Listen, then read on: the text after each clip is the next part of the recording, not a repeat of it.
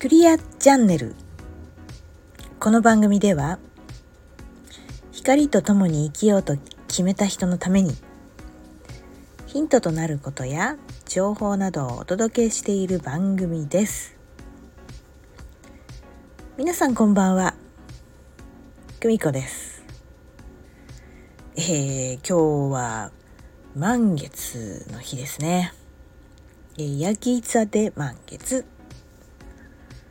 だったっけな？あ、そうね。うん。ヤギ座でございましたよ。えー、ね、ここでは分かりやすく、あの、月さんの、月のね、サイクルで、動きのことで、えー、ちょっとしたヒントをお話ししておりますが、早いですね。まあ、前回上限の月のあの説明をしたのであの1週間でね来ちゃったんでえまた？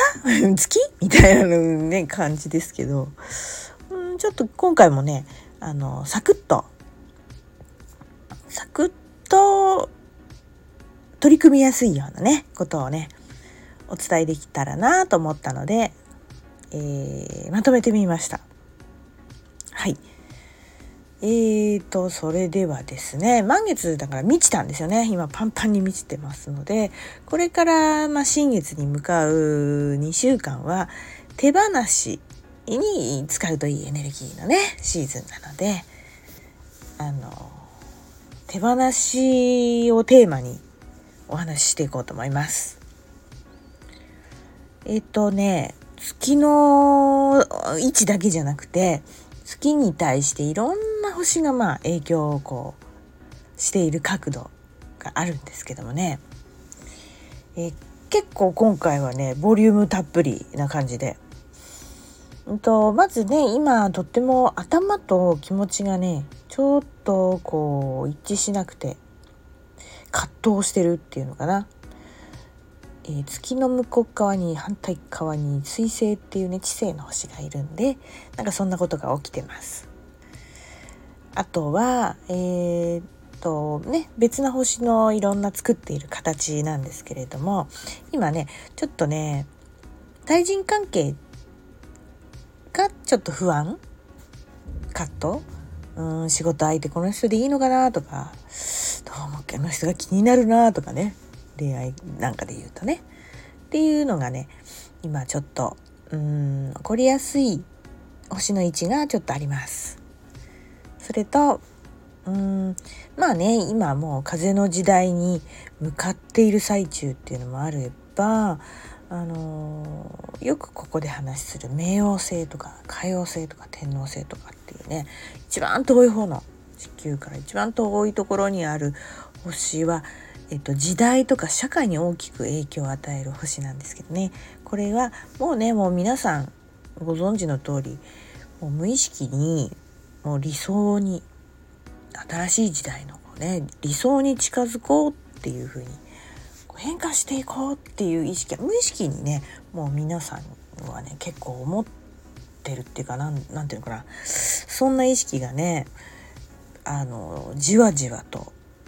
ある人は気づいてる人は気づいてるし、ね、でも本当にもう無意識にそういうふうに思えてる今時代の流れというかエネルギーの中にいるんですけどもねそうすると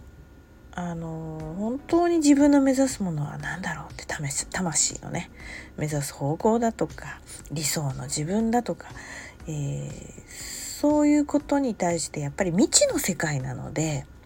誰しもがこう不安はねつきもんなんですよ。なので、えーと、そういうのがね、えー、この今日をピークに、えー、ゆらゆらとこしがち、うん、そんなね影響をしている星の配置になってます。じゃあこれはどうしたらいいのって思ったらですねちゃんとそれをサポートする別な星もいるんですよ。今回はねその土星と木星っていうのが月に対して非常にサポートの位置にいます。ね、土星っていうとねみんなうわってなんかすごくあの厳しいイメージがあるかと思うんですけど確かに厳しいかもしれないですけどまあ先生みたいな厳しい先生みたいなイメージで持っていただくといいんですけどね課題をくれる星ですけどこれがサポートの位置にいるのでえっ、とねえー、まあそんなハードルを上げないで実際に現実的にねこうできそうだなっていう課題、うん、を見つけて自分の中のね課題を見つけて取り組むと取り組みやすいのかなこの不安を取り除くためにね。あとは木星っていうのは、まあ、幸運の星だとか拡大の星とか言われてますけれども、えー、楽観主義っていうキーワードがあります。なのでうーんこれを活用してですねまあ